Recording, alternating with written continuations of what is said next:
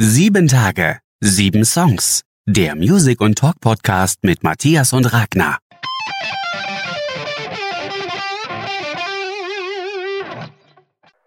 Achtung, Sondermarke Spezialausgabe.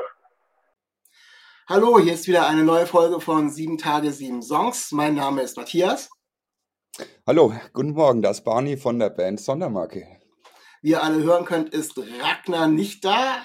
Der ist gerade unterwegs aus seinem Urlaub aus Spanien und deswegen mache ich das Interview mit Barney heute alleine und gebe auch gleich erstmal zu dir wieder ab und du kannst die Band mal ganz kurz vorstellen. Wie lange gibt es euch schon? Was macht ihr? Und dann gehen wir weiter ins Gespräch. Jupp, wir sind die Band Sondermarke aus Schweinfurt, Würzburg ähm, und machen deutschsprachigen Indie in fünfköpfiger Besetzung.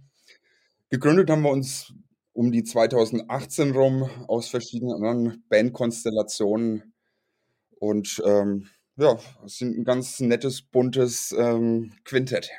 Normalerweise äh, steigen wir immer mit den ähnlichen Fragen ein. Ich möchte es aber diesmal ein bisschen anders machen. Und zwar ähm, ziehe ich das Ganze mal andersrum auf. Ich weiß nicht, wie viele Interviews du schon gegeben hast, ähm, wo oftmals immer die gleichen Fragen auftauchen. Was für Fragen hätte dich denn mal gereizt? Was für eine Frage hättest du mal gern gestellt bekommen? Oh, das, das ist eine Frage.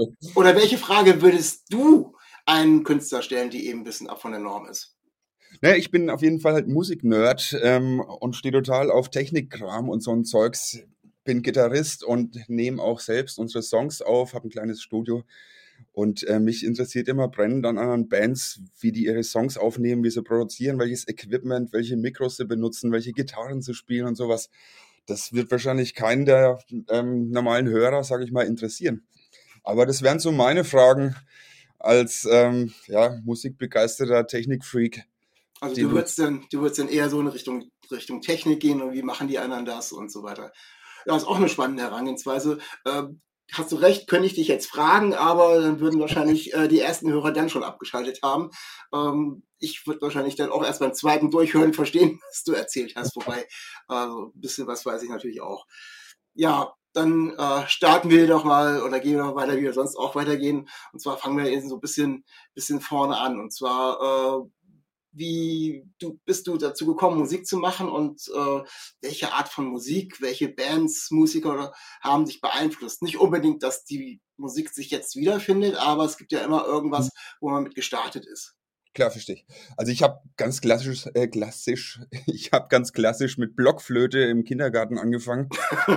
ja, das haben wir schon mal gehört, ja. Also totale Folter ähm, und ähm, habe dann irgendwann von meinem Vater mal mit, ach, mit acht Jahren, glaube ich, ein Akkordeon in die Hand gedrückt bekommen.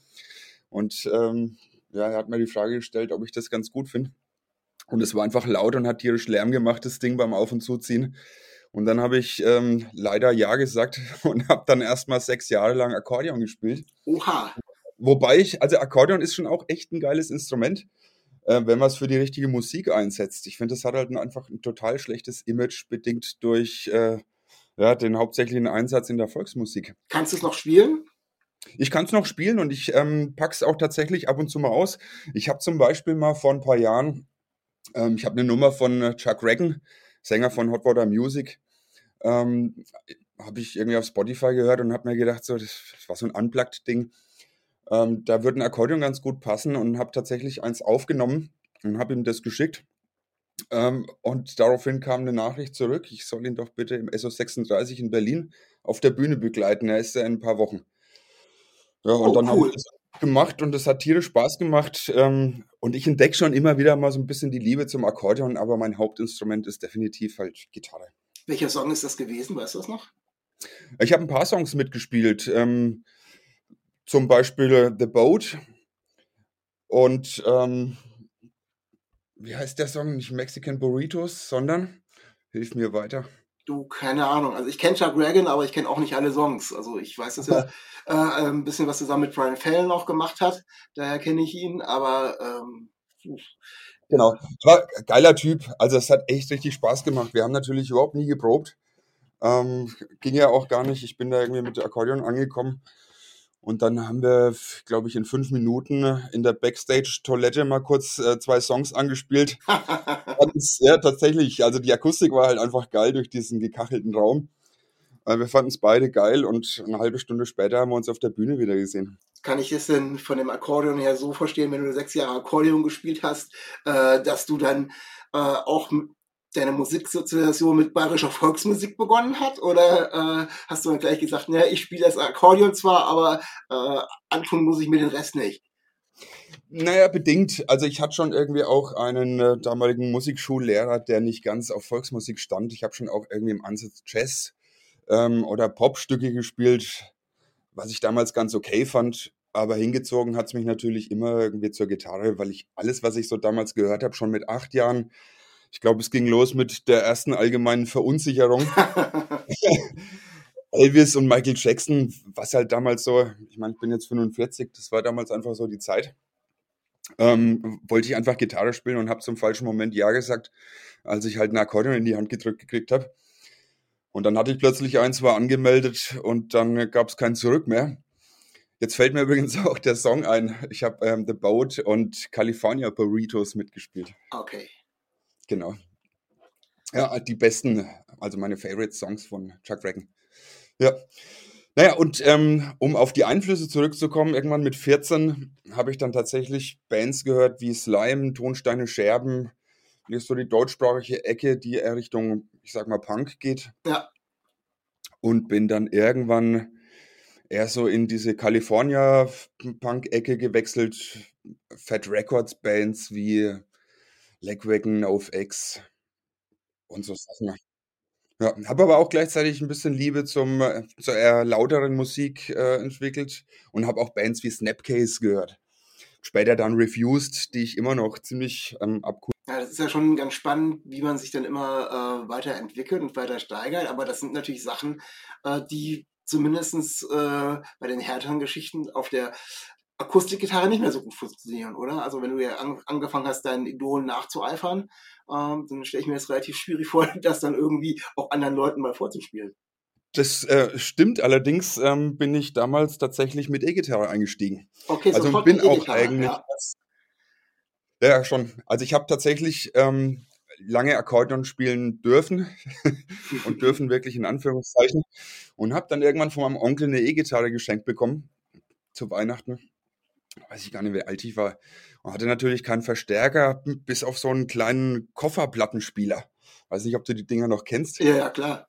Und habe dann den Lötkolben meines Dads irgendwie genommen und habe mir aus diesem Kofferverstärker tatsächlich irgendwie einen E-Gitarrenverstärker zusammengelötet. Und ähm, der klang so übersteuert, ähm, dass ich sogar keinen Verzerrer brauchte. und da irgendwie schon ziemlich nah an einen guten Rocksound rangekommen bin. Natürlich in etwas reduzierter Lautstärke, aber es hat irgendwie funktioniert, es kam ein Ton raus. Und ähm, genau, so war mein Einstieg. Also war auch komplett Autodidakt. Ich hatte erstmal eine komplett andere Stimmung auf der E-Gitarre, wie sie normalerweise üblich ist auf sechs Seiten. Also ich stelle mir das schon ziemlich fies vor. Also ich habe irgendwann vor grauer Vorzeit eben auch mal angefangen, so ein bisschen Gitarre zu spielen. Äh, kann ich jetzt nicht mehr allzu viel, aber man fängt eben an zu lernen, zu üben, macht die Fingerübungen und äh, die Seiten auf der E-Gitarre sind natürlich noch ganz anders. Es ist also ist ganz anders, das zu lernen, finde ich. Also die Bünde sind noch viel kleiner meistens als auf so einer schönen Akustikgitarre. Ja. Und äh, ich stelle mir jetzt viel schwerer vor, das Ganze auf einer E-Gitarre und dann auch noch autodidaktisch zu erlernen. Also Hut ab. Also schon, ich ich habe halt, einfach, ich hab halt einfach auch keinen Unterschied gekannt. Ich hatte nie eine Akustikgitarre in der Hand. Und das ging dann eigentlich recht schnell, nachdem man das so die ersten zwei, drei Akkorde halt gekonnt hat um, ja, ist es einfach gelaufen dann. Und ich habe, glaube ich, echt vier Stunden am Tag damals E-Gitarre gespielt, bis meine Finger halt geblutet haben und war da echt total hin und weg und habe alles andere für stehen und liegen gelassen. Ja, und dann habe ich mich äh, mit meinem besten Freund irgendwann zusammengetan, der jetzt unter dem Namen Matze Rossi unterwegs ist. Ah, cool. Ja, der kommt auch noch zu dem Podcast irgendwann im August. Ah, sehr schön. Ja. Sehr netter Gesprächspartner. Ja. ja. Genau, und dann haben wir den ersten Song geschrieben und irgendwann, dann, irgendwann war dann die Band Tagtraum geboren, mit der wir dann auch, also in der Konstellation, in der ersten, so um die zehn Jahre halt zusammen gespielt haben. Und ähm, ich glaube, weit über 1000 Konzerte halt. Oh, schon eine Menge, ja. Und dann in welcher Größenordnung seid ihr denn so von, von, von äh, kleiner Bühne zu kleiner Bühne getingelt oder war das dann schon ein bisschen größer? Also anfangs war es natürlich wirklich so von Jugendhaus zu Jugendhaus. Und äh, wir haben auch so Touren gemacht ähm, bis in die Schweiz und haben da teilweise in besetzten Häusern gespielt und so Geschichten, ähm, was auch tierisch geil war. Und irgendwann ist es natürlich auch größer geworden, die Fangemeinde ist gewachsen und dann hat man natürlich auch größere Open-Air-Konzerte gespielt und äh, ja, weiß ich auch nicht, ähm, Clubs mit 500, 600 Leuten waren dann teilweise auch einfach ausverkauft. Ja, dann gibt das schon ein bisschen was her. Dann hat man natürlich auch schon ein bisschen, ja, Spaß hat man auch vor wenigen Leuten, aber es pusht einen natürlich noch viel mehr, wenn da tatsächlich plötzlich eine größere Menge steht. Genau, also das ist echt ein entscheidender Faktor. Mir ist es völlig gleich, wie viele Leute letztlich irgendwie auf einem Konzert stehen. Ab einer gewissen Größe ist es irgendwie, ich mag total gerne kleine Konzerte. Bis 200 Leute finde ich total in einer kleinen Location, wenn die super voll ist, total intim und hat auf jeden Fall irgendwie was. Und manchmal kann man dem viel mehr abgewinnen, als wenn man jetzt irgendwie auf einem Open Air steht mit ein paar tausend Leuten und da hast du überhaupt keinen Draht zum Publikum. Oder wenig. Ja, ist ja auch für das Publikum andersrum eigentlich genauso. Also äh, stehst ja. du bei, bei auf so einem Riesenkonzert bei YouTube ganz hinten äh, und guckst dir die fast nur über die Bildschirme an, was da passiert, genau. hast du überhaupt keinen kein ja. Ding, als wenn du da irgendwie einfach mal locker, ohne gleich äh, dich tottrampeln zu lassen, bis zur dritten, vierten Reihe nach vorne kommst. Ja.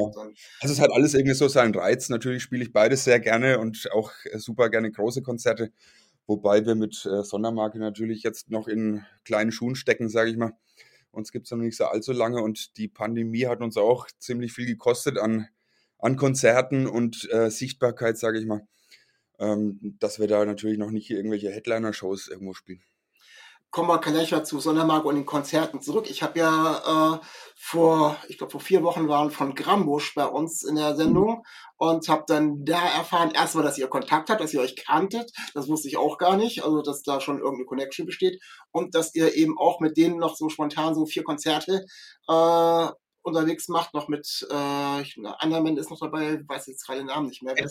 Ah, okay, alles klar. Ihr macht ja eben so viel Spontankonzerte, unter anderem auch in Bremen. Werde ich natürlich sofort dabei sein. Also das ist das äh, Sehr nächste gut. für mich. Also da können wir uns auch treffen. Super, freue ich mich drauf. Und ähm, wie kommt so, so eine Connection zustande? Also wie gesagt, äh, ich habe euch unabhängig voneinander irgendwie äh, gehört und mhm. aufgetan. Mhm. Ähm, trifft man sich irgendwo oder oder? Also persönlich getroffen haben wir uns tatsächlich noch nie. Ähm, ich glaube, ähm, wir haben den Kontakt über Instagram irgendwie zueinander gefunden. Man sieht sich ja öfters auch so in, weiß ich auch nicht, Algorithmus ähm, gemachten Spotify-Playlisten und hört da mal rein und denkt sich, naja, okay, ähm, gefällt mir gut, ähnliche Richtung. Ja gucke ich mal auf Instagram vorbei und dann ja, entsteht so ein Draht. Super Band, genauso wie Headcrime. Ja, kann man jedem nur ans Herz legen. Ja, ich freue mich auch drauf. Also das hat äh, sowohl das Interview hat mir auch Spaß gemacht mit von Krambusch und äh, die Musik hm. finde ich auch sehr, sehr äh, spannend und macht auch wirklich mit Sicherheit live sehr viel Spaß. Äh, was ja, bei, eurer, bei, eurer, Musik äh, definitiv genauso ist. Also wir kommen auch gleich mal zurück. Ihr habt seit gestern äh, nee, seit, doch seit gestern eine neue Single am Start. Die habt ihr zu einem bestimmten Datum, habt ihr das absichtlich rausgebracht, also ähm, Ufer und See. Das, weil gestern war ja der, ich glaube, der äh, Welt, was war, Weltumwelttag oder irgendwie der internationale. Das hat irgendwie so ziemlich gepasst. Genau, also gestern war, war der äh, Tag der Welt sozusagen. Tag der Welt, okay. The Earth Day. Und ähm, super schönes Datum 22.04.22. Äh, wir hätten die Single definitiv auch ein oder zwei Wochen später rausbringen können, aber ich habe tatsächlich gedacht, ähm, das Datum passt wie die Faust aufs Auge, weil ähm, unsere Single Ufer und See auch ein bisschen ähm, ums Leben, um die Welt und den äh, Alltag geht. Ähm, mit der recht simplen Botschaft, nutzt die Zeit, die euch bleibt und ähm, beschäftigt euch mit Dingen, die äh, wichtig sind, für die ihr wirklich brennt. Ja, und äh, da hat das Ganze ganz gut gepasst und ähm, da haben wir gesagt, oh. Fällt mir jetzt gerade so ein, ähm, wenn ich den, den äh, Welt-Erdentag, also World Earth Day äh, höre, Äh, ob Michael Jackson damals sein Earth Song genau an diesem Tag auch released hat, ist mir gerade so spontan in den Kopf gekommen. Also, das ist eine gute Frage, aber ich habe keine Ahnung. Also ich habe in acht, neun Jahren Michael Jackson gehört, da kam die raus und alles, was danach passiert ist. Ja, ich habe auch, kein, ich auch keine Michael Jackson Connections, also von daher ist mir nur gerade so irgendwie in den Sinn geschossen. Ähm, das kann gut sein. Ja, bei euren Songs ist mir schon aufgefallen, dass ihr relativ viel ähm, kritische Texte eben auch macht. Also ähm, Rucksack voller Steine oder Arsch der Galaxie gibt ja vom Text schon einiges her, was auch äh, sehr kritisch ist. Ist das so eine prinzipielle Grundhaltung? Kommt das noch aus der, aus der Punk-Generation, aus dem Punk-Gedanken oder ist das so ein Statement einfach der, der, der kompletten Band? Wer findet, findet ihr euch da alle wieder? Wir finden uns da auf jeden Fall alle wieder, aber ich habe jetzt nicht, oder wir haben jetzt nicht das Ziel oder äh, weiß ich auch nicht, auf der Fahne stehen, möglichst politisch zu sein und ähm, eine Message nach der nächsten rauszuhauen. Meistens entstehen die Songs einfach durch Gedanken, die mir so im Alltag passieren. Und ich mache mir da keine Gedanken drüber, was gerade thematisch in welcher Zeit wo gut passen würde, sondern wenn es gerade da ist, dann nehme ich die Gitarre und dann passiert's. Du hast erzählt, dass du ähm, da so zehn Jahre dann mit Mazzarossi zusammen unterwegs gewesen bist. Ähm, was hast du denn danach gemacht? Das ist ja jetzt schon noch ein bisschen her. Du bist mhm. ja nicht so direkt zur Sondermarke. Was, wie ist für dich da weitergegangen?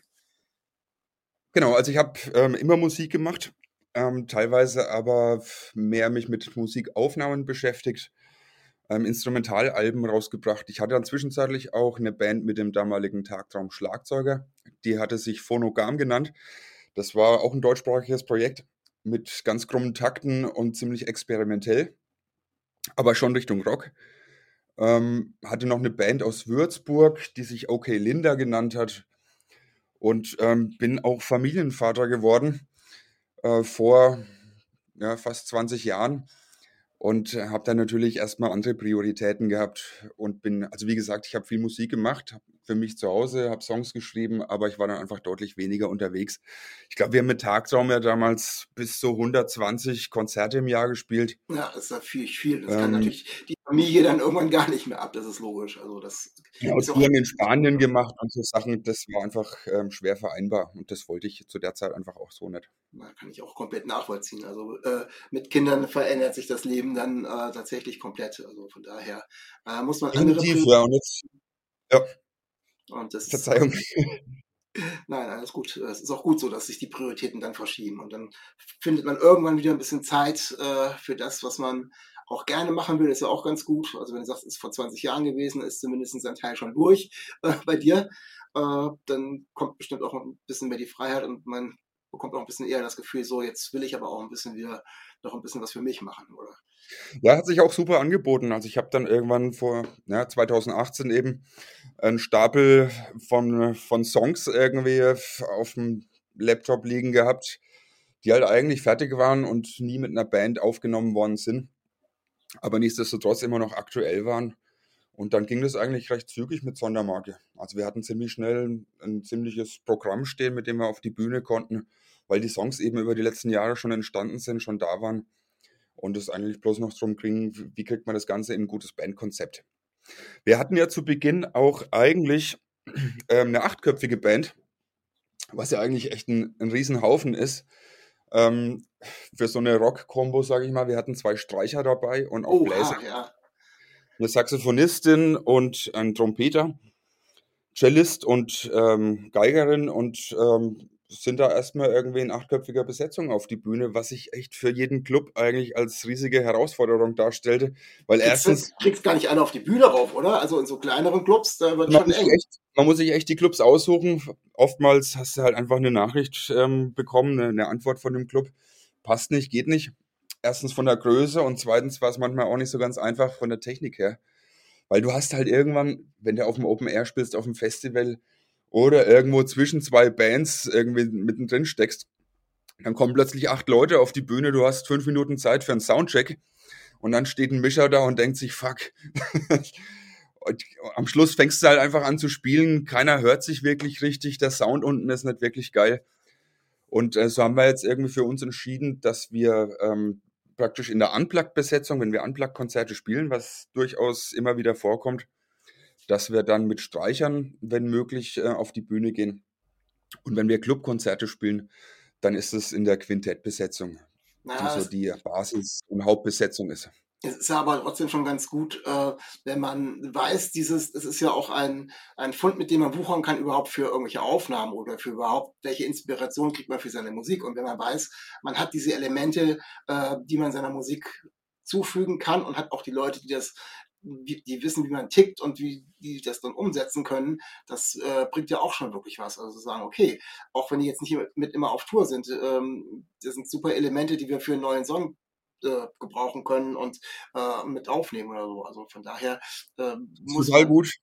Ja, ich bin auch immer während dem Song schreiben. Ich nehme ja die Songs, wie gesagt, selbst auf und wenn ich mir irgendwie denke, boah, da wären jetzt Streicher total super, dann äh, machen wir halt Streicher mit auf den Song und dann spielen wir den auch mit Streichern. Das ist schon recht praktisch. Ich stehe halt auch total auf Filmmusik und sie, dieses, diesen orchestralen Sound finde ich echt total gut. Und ähm, da ist total schön, dass wir da so eine Möglichkeit haben. wir hatten vorhin das äh, mit den äh, kritischen Texten, wo du gesagt hast, das ist, ergibt sich einfach irgendwie so. Äh, Mhm. ich finde, ähm, was für mich noch viel spannender ist oder äh, angenehmer ist, ist auch dieses ja, leichte Augenzwinkern. Also mein Lieblingssong ist tatsächlich ähm, der Song von euch Unperfektion. Und äh, da, das liebe ich genau daran. Also es ist so, äh, ja, natürlich kann, könnte man auch äh, einiges Kritisches da rein interpretieren, aber erstens von der Art der Musik ähm, macht er wirklich Spaß und hat immer so ein leichtes Augenzwinkern und zu sagen, so, okay, ne, nicht alles so ernst, nicht alles so steif und ähm, da ist die Botschaft wirklich eindeutig und ähm, ja, ohne, dass man jetzt sagt, man hat die Dampfhammer-Methode und sagt, ja, passt mal auf, hier geht ja alles vor die Hunde oder so. Das äh, finde ich auch wirklich, finde ich klasse.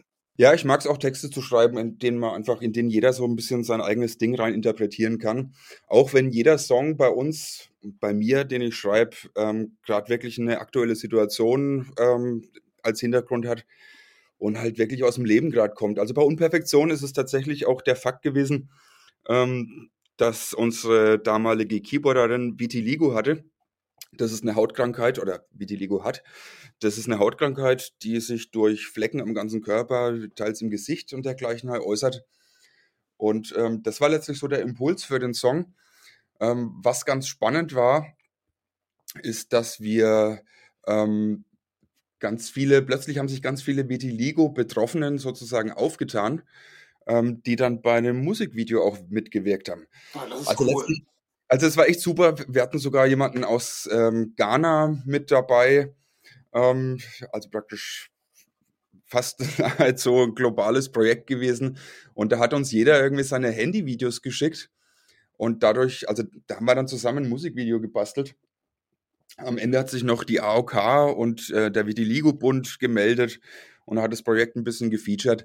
Letztlich habe ich den Song natürlich so gestaltet, und das ist ja auch der Sinn des Songs äh, gewesen, dass einfach ähm, Ideale und Standards, die so existieren, einfach auf den Prüfstand kommen. Ähm, aber ja, der Impuls war letztlich eine, eine Vitiligo. Ich möchte es gar nicht Erkrankung nennen, sondern das Erscheinungsbild Vitiligo bei einem unserer Bandmitglieder. Also habe ich das so prinzipiell richtig verstanden? Du bist eigentlich derjenige bei euch, der die ganzen Texte schreibt. Äh, schreibst du Mhm. komplett die Musik selber oder gibst du Impulse und, die, äh, und hast noch jemanden, der mitmacht? Oder ähm, gibst du schon sehr vor? Bist du so ein bisschen der äh, Chef und sagst so, pass auf, jetzt guck mal, wie er das spielt? Also als Chef würde ich mich auf keinen Fall bezeichnen, aber ich bin schon der Kopf. und ich schreibe die Texte, ich schreibe auch die Songs und ähm, bastel da auch total gerne rum. Also ich nehme die Songs dann schon auf und spiele einen Drumcomputer ein und spiele auch mal Streicher auf dem Keyboard ein und so, mache den praktisch komplett fertig, erstmal in der Form, wie ich ihn mir grob vorstellen würde und verschicke den an die anderen.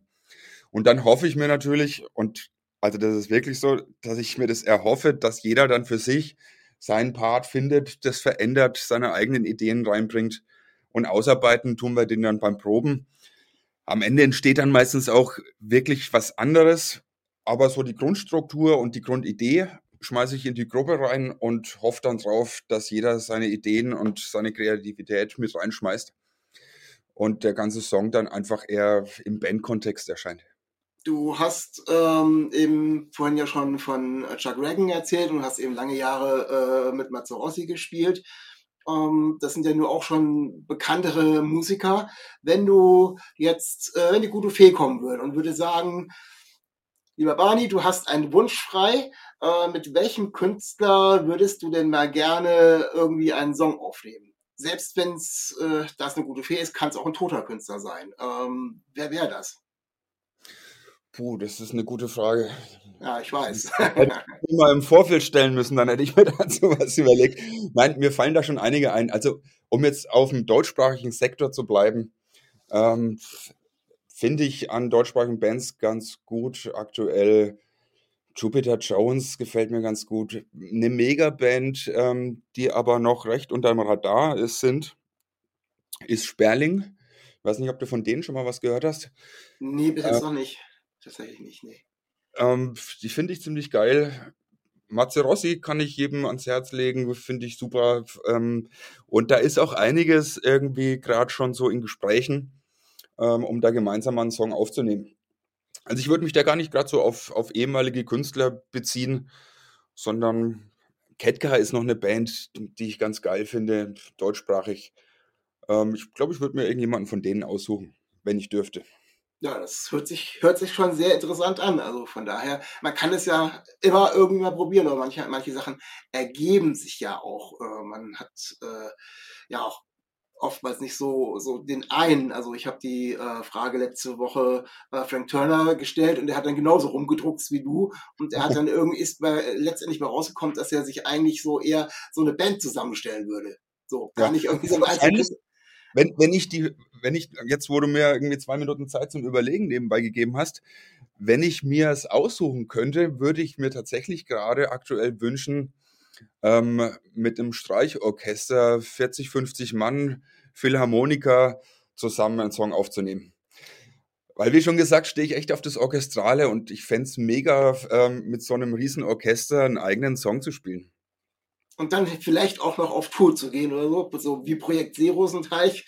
Also wenn das natürlich umsetzbar ist, äh, zum einen räumlich und finanziell, dann wäre das natürlich gigantisch. Aber ich stehe schon auch echt auf so ja, Platten von Beefy Clyro, ist auch eine, übrigens eine Band, die ich total feier.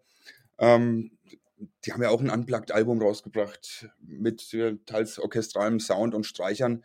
Das finde ich schon ziemlich gut. Ja, wir hatten das in unserem äh, Podcast in der Folge auch schon drin. Ähm, Paul Weller, der Godfather of Britpop, hat äh, seine ganzen Sachen auch jetzt kürzlich erst in, mit solchen Streicher- und orchestralen Versionen aufgenommen. Ist auch was, mhm. was man sich unbedingt mal anhören sollte. Also von daher gibt es ja schon wirklich ziemlich viele wirklich mega geile Sachen. Also finde ich auch total spannend, weil die Songs werden eben immer noch wieder ganz anders ja, schon. Und ich, also wir sind auch wirklich insofern nicht bloß ähm, ja, von unseren Mitgliedern an sich ein buntes Quartett, sondern auch offen für alle Musikrichtungen und Sparten. Ich bin da jetzt auch echt, mich, mich nervt das ein bisschen, dieses Schubladendings. Und wir werden auch ganz oft gefragt, was für eine Musikrichtung macht ihr überhaupt? Irgendwie für Punk ist es nicht punkig genug und für Pop ist, ist die Stimme zu rough und sowas. Mir ist das eigentlich alles ziemlich egal. Und wenn ich Lust habe, ein Streichorchester bei einem Song mit reinzubauen, und jemand sagt, wie kannst du denn das bringen in der Musik? Klassik ist scheiße. Dann ist mir das auch egal. Also, das finde ich halt irgendwie so ein bisschen auch das, was Sondermarke auszeichnet, ähm, dass wir einfach mit ganz vielen Elementen arbeiten und uns da nicht wirklich einschränken lassen. Das Ganze hat natürlich ein bisschen auch seinen Nachteil. Gerade in der Anfangszeit ähm, hörst du immer von, weiß ich auch nicht, Radiosendern, Veranstaltern oder dergleichen. Ihr passt nicht so ganz bei uns rein in den Club weil wir halt, ich glaube, wenn wir 0 auf 15 Punkrock machen würden, dann würde ich halt genau wissen, okay, in dem und dem Schuppen kriegst du auf jeden Fall eine Zusage, da schreibst du hin, in dem Musikmagazin passt es super rein. Wenn wir Pop machen würden, dann wäre es halt genauso. Aber wir bewegen uns halt einfach immer so ein bisschen zwischen den Musiksparten. Ähm, völlig unbewusst, weil für mich am meisten Punk einfach das ist, das zu machen, auf was man gerade Lust hat und nach, nach was einem gerade ist. Und ähm, ja, Bringt seine Vorteile, weil man sich halt ein bisschen einzigartig macht, bringt eben auch seine Nachteile, weil es lange dauert, bis man irgendwie irgendwo reinrutscht und sich da ein bisschen etablieren kann. Weil du halt nie wirklich in irgendeine Schublade reinpasst. Ja, ich finde das, mit den, ich find das mit den Schubladen auch wirklich, ja, wir benutzen es selber immer, weil wir versuchen wollen, das irgendwie darzustellen, aber dann bist du bei endlos Definitionen, weil da so viele Einflüsse in irgendeiner mhm. Musikrichtung drin sind und hm, was eben aber relativ schwierig ist, äh, tatsächlich den Song dann, wenn er auch noch irgendwie im Radio, im Airplay platziert werden soll, dann sind ja schon die äh, Anforderungen sehr, sehr genau. Also das ist dann schon ganz, ganz schwierig. Ich verstehe es ja auch, klar, die Leute wollen irgendwie einordnen, was, um was geht es überhaupt, was für eine Musikrichtung, gerade wenn du einen Pressetext schreibst oder für ein Konzert oder sowas, musst du natürlich irgendwie eine Musikrichtung hinschreiben. Aber ich tue mir da immer ein bisschen schwer und lustigerweise ähm, sieht das halt jeder anders. Also wir sind schon als Punkband und auch auf Spotify in irgendwelchen, was ich auch nicht, politischen Punk-Song-Playlisten gelandet und äh, haben jetzt gestern auch zwei Anfragen bekommen, äh, zum Beispiel von einem äh, Schlagerradio, ob wir dann nicht irgendwie ja, ja, es ist echt so, ob wir, ein Interview, ja. ob wir dann ein Interview geben möchten und äh, sie würden uns gerne auf einem Radiosender spielen. Dann denkst du erstmal, wie Schlager wollt ihr uns irgendwie auf den Arm nehmen? Nee, es passt super zu uns ins Programm. Ich mir so, ey, was, ich muss das nochmal überdenken, was ich da gerade für einen Song geschrieben habe. Und dann denkst du echt so, ey, die nächste Nummer wird auf jeden Fall wieder mit E-Gitarre passieren. So, das, ähm, dann kriegst du zumindest keine Schlageranfragen mehr. Aber, also es ist definitiv so, mir ist es auch völlig wurscht. Ähm, die können uns gerne auf dem Schlagerradio senden. Ich freue mich drüber, wenn unsere Musik rumkommt. Und ähm, ich werde deswegen irgendwie das ähm, Songwriting nicht verändern. Ich ähm, schreibe wirklich Songs komplett ohne Konzept und ohne Ziel und ähm, muss auch nicht zwangsläufig davon leben. Also ich habe natürlich einen Hauptjob. Und das, das schafft einem auch selbst immer ein bisschen so die Freiheit, ähm, machen zu können, was man will, ohne irgendwie so eine Erwartungshaltung, einen Druck zu haben. Ähm, läuft der neue Song im Radio, verkauft sich das, ja, funktioniert das was auch ein bisschen eher für mich einfach so die Punk-Attitüde wieder mit sich bringt. Also eher von der Haltung und ab und zu von der Musik. als, als ja, schon, also das steckt auf jeden Fall in einem. Und ich glaube, das hört man vor allem halt live auch bei uns. Ja, also man hört es auch vor allem äh, an den Texten, prinzipiell. Also, ne, wir haben, wie gesagt, haben jetzt schon einige mit kritischen Liedern oder kritischen Texten gesprochen. Also es hat von der Haltung natürlich schon äh, wenig vom Schlager, muss ich dann ganz ehrlich sagen. Also von daher, ähm, welcher, welcher Song war das denn, den die äh, bei sich im Schlagerradio spielen wollten? Weißt Der ganz noch? aktuelle, Ufer ah, und See. Okay. Hat aber mit Schlager auch gar nicht wirklich so viel zu tun, muss ich sagen. Das sehe ich auch nicht so. Also ich meine, er ist ein bisschen ruhiger und vielleicht ein bisschen poppiger als Arsch der Galaxie. Aber ich hätte ihn jetzt nicht als Schlagersong äh, eingeordnet. Also die Idee kam ja noch nie. Aber nichtsdestotrotz, also ich freue mich echt, wenn die den spielen. Völlig gut so. Und ähm, an sich, also ich finde einfach so der einzige Unterschied zwischen oftmals musikalisch, wenn du Schlagersongs hörst, da sind die Beats nicht viel anders bei im Vergleich zu Pop oder manchen Rockbands. Da ist irgendwie so, die Instrumentalisierung ist, ist nicht viel anders als die Instrumente. Ähm, ich glaube, so der einzige große Unterschied zwischen Schlager und ähm, ich sag mal Pop, Rock, Musik, ähm, abgesehen von einer gelegentlichen E-Gitarre, ist, glaube ich, ab und zu oder meistens äh, die Authentizität. Ja, definitiv, klar. Also das ist so der, der Hauptpunkt und ähm, wenn die Ufer und See irgendwie im Schlagerradio spielen, ist das cool für mich. Ähm, für mich ist der Song auf jeden Fall ähm, ein Stück aus meinem Leben und aus meinem Lebensgefühl, das aktuell besteht und wen die es gut finden. Und ich sehe es eher als äh, Rock- und Punkrock-Nummer fast schon. Bloß weil da die E-Gitarre fehlt, ähm, ist das alles okay für mich wenn ihr jetzt auf Tour geht, wie viel, wie viele Stationen habt ihr da? Ihr habt ja einmal diese kurze Tour jetzt dann äh, mit mhm. mehreren Bands, aber ihr seid ja auch so noch unterwegs. Und ich habe irgendwie schon gesehen, das waren schon einige Stationen. Ja, ich bin mir jetzt gar nicht so sicher. Ich glaube, es sind so 12, 13, 14 Konzerte, die wir gerade anstehen haben. Wir werden jetzt erstmal Ende April in Kassel spielen. Ah, Kassel, äh, wo spielt ihr da? Wir spielen da im Dock 4 über dieses Zwischen Tape und Deck. Okay. Das ist eine super Veranstaltung, die auch. Sagt mir, sagt mir jetzt so gar nichts, äh, weil wir festgestellt haben, es gibt dann Frank, äh, Frankfurt, in Kassel eine neue Location, das Franz Ulrich oder was heißt neu. Und irgendwie äh, fast jede Band, mit denen wir hier gesprochen haben, gehen dahin und spielen dort. Und ich dachte so, ich kannte das vorher nicht, ich komme aus Kassel. Ja, ähm, geht's so wie dir. Ich habe da noch nie was von gehört. Ja, ist tatsächlich so. Also wir haben jetzt schon drei Bands gehabt, die da irgendwie spielen. Und einige, denen ich so auf Instagram folge, gucke ich in die Liste rein, wo sie alle spielen werden. Kassel Franz Ulrich. Also ich werde dann auch demnächst äh, mal da sein, werde mir das Ganze mal angucken, äh, Ende Mai. Dann habe ich zumindest mal einen Eindruck. Aber deswegen kam ich gerade drauf. Äh, Kassel, wo spielt ihr? Wenn ihr jetzt da auch noch gespielt hättet, dann, äh, dann hätte ich, wäre ich ganz vom Glauben abgefallen. ja, aber. Äh, das sind ja nun wirklich schon viele Termine. Wie wenn du sagst, du bist Familienmensch, passt das unter den Hut oder habt ihr immer nur die Wochenenden? Oder hast du dir Urlaub genommen? Nee, das passt super unter den Hut. Also meine Kids sind da mittlerweile auch schon recht groß, also 17 und 20 fast. Ja, okay, okay. Das ist, ähm, deswegen ähm, bin ich da auch jetzt echt äh, in der Situation, wieder richtig Musik machen zu können, ohne ein schlechtes Gewissen haben zu müssen. Ähm, und ich bin nebenbei noch äh, Lehrer okay. an, der Beruf, an der Berufsfachschule. Ähm, ich habe da zwar wirklich viel zu tun, so wie jeder andere Lehrer auch, und das ist echt ein Job, der nicht zu unterschätzen ist, weil wenn man so sagt, ja, Lehrerjob, wir haben die ganze Zeit nur Ferien, nehmen halt, halt ganz viel Hausarbeit vorzubereiten, zu korrigieren und dergleichen. Aber der große Vorteil ist, und das passt halt super zur Band und zum Musik machen, ist, dass man sich seine Zeit, ähm, die man nicht in der Schule ist, halt ziemlich flexibel legen kann. Ja, okay, das stimmt, klar. Ja. Und ähm, ja, den anderen geht es auch so. Ich glaube, egal was man macht, es ist alles immer so ein bisschen eine Frage der Motivation und vom Ehrgeiz, ähm, ob man Zeit findet oder nicht.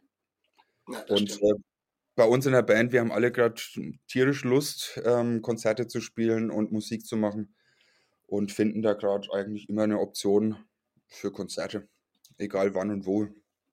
Ihr habt jetzt irgendwie äh, in den letzten Jahren immer nur Singles rausgebracht. Sie wird noch irgendwie eine EP folgen. Packt ihr mal alles zusammen oder kommen jetzt noch neue Sachen, die ihr vielleicht auf eine EP mit UFO und See draufpackt? Wie sieht eure Planung aus? Also ich würde sehr gerne mal wieder ein Album aufnehmen und am liebsten das Ganze auch auf Vinyl packen. Ja, cool, ja. Aber eine Albumproduktion ist einfach ähm, ein Riesen-Act, ähm, braucht viel Zeit, ähm, braucht ein super Studio ähm, wo jemand da sitzt, ähm, der das Ganze am besten ein bisschen in Regie führt. Ähm, bei einer Single mache ich das gerne selbst. Für ein Album, ähm, ja. Also zumal die Pandemie natürlich gerade auch ein bisschen so der bremsende Keil war. Ähm, wir sind, ja, ich glaube, ein Album rauszubringen, wenn gerade ein Lockdown nach dem nächsten kommt oder ein Club nach dem nächsten schließt, ein Konzert nach dem nächsten abgesagt wird, das ist einfach keine gute Idee. Nee, und, ist ja unsichere Geschichte, ja. ja. Genau. Und dann ist natürlich auch noch ein finanzieller, finanzieller Aspekt ähm, da für eine Albumproduktion. Also da geht es ja wirklich um ein paar tausend Euro, ja, klar. die man da als kleine Band finanzieren muss und stemmen muss. Und ähm, der große Vorteil von einer Single, ähm, muss man strategischerweise und ehrlicherweise auch sagen, ist natürlich, wenn du eine Single rausbringst, dann schaffst du erstmal Sichtbarkeit mit einem Song die Leute, vor allem Leute, die dich noch nicht kennen, finden, sich, finden dich vielleicht in ihrer Playliste zufällig wieder. Und das Ganze kann mit einem neuen Song halt in zwei, drei Monaten in so Intervallen halt wieder passieren. Und wenn du ein Album rausbringst, dann packst du da vielleicht zwölf Songs drauf. Ja, das geht dann irgendwann unter, ne? Ja. Genau, und vielleicht hört dich jemand, klar, vielleicht auch nicht. Und die, die dich halt nicht hören, haben halt vielleicht ein Jahr später erst wieder, wieder die Chance oder die Möglichkeit mit einem neuen Album. Also so dieses. Ja, ähm, ganz, ganz neuer Gesichtspunkt, da hast du vollkommen recht, ja. Gerade durch die ganzen Streaming-Geschichten und die Schnelllebigkeit der ganzen, ganzen mhm. Titel ist es natürlich so, äh, dass es dann schon, man hat seinen Pulver quasi verschossen. Ja. ja, also ich möchte jetzt gar nicht so strategisch irgendwie äh, untermauern oder begründen. Bei uns ist es auch einfach so, wir haben die Möglichkeiten, hier selbst aufzunehmen. Wenn wir einen neuen Song gemacht haben, dann sind wir natürlich auch total heiß drauf, den irgendwie rauszubringen, zu releasen. Und ich glaube, das ist eher so der treibende Motor, dass man sagt, ey komm, lass uns den gleich aufnehmen. Der wird super. Und dann passiert es einfach. Aber wir haben natürlich auch ganz viele Songs noch in petto, ähm, die wir noch nicht veröffentlicht haben. Und wenn sich jetzt zum Beispiel ein Label finden würde, das sagt, wir würden gerne mit euch ein Album veröffentlichen, dann wären wir da auch ganz schnell irgendwie in der Position für 10, 12 Songs und würden sagen, sind wir, sind wir dabei. Ja, das hört sich ja sehr spannend an. Ich habe jetzt noch eine Frage, bevor wir dann auch schon fast zum Abschluss kommen. Und zwar mhm. stellen wir immer die Frage, du hast es schon mal ganz kurz vorhin reinspielen lassen, ähm, an dich, äh, was für ein underrated Künstler, du hast vorhin schon Sperling genannt, wäre das so dein Tipp, wo du sagen würdest, so Leute, passt auf, die ein bisschen mehr supported werden, hört euch jemand an, die kennen noch nicht so viele, die machen tolle Musik oder gibt es noch jemand anders? Ja, also in, in erster Linie würde mir wirklich Sperling einfallen. Eine Megaband, ähm, die so einen deutschen Post-Hardcore machen und so aus der Ecke Koblenz, glaube ich, kommen. Mit denen spielen wir auch am 14.05. im Stadtbahnhof in Schweinfurt. Freue ich mich echt total drauf. Ähm, haben im Übrigen auch ein Cello mit in der Band, machen deutschsprachige Musik, die ja auch teilweise durch so, ich würde fast sagen, so Casper-Elemente geprägt ist, aber dennoch sehr eigen. Ähm, ein Bekannter von mir wohnt in Würzburg, der hat noch eine Band, die sich Reflectors nennen. Die sind auch gerade so ein bisschen am Durchstarten und ähm, das wäre, glaube ich, mein Tipp Nummer zwei. Ah, okay, alles klar. Ja, ich würde sagen, ich bedanke mich jetzt schon mal bei dir. Wir haben jetzt hier schon schön lange gequatscht und äh, wir wollen ja unsere Hörer auch nicht überstrapazieren. Ich könnte hier auch noch locker eine Stunde weiter mit dir quatschen. Ich bedanke mich recht herzlich, dass du hier bei mir gewesen bist und freue mich drauf, euch dann in ja, anderthalb Wochen, zwei Wochen äh, live in Bremen zu sehen. Und ja, vielen Dank nochmal und ich sage erstmal Tschüss an unsere Hörer. Bis dann, bis nächste Woche. Stay real, stay tuned. Auf Wiedersehen.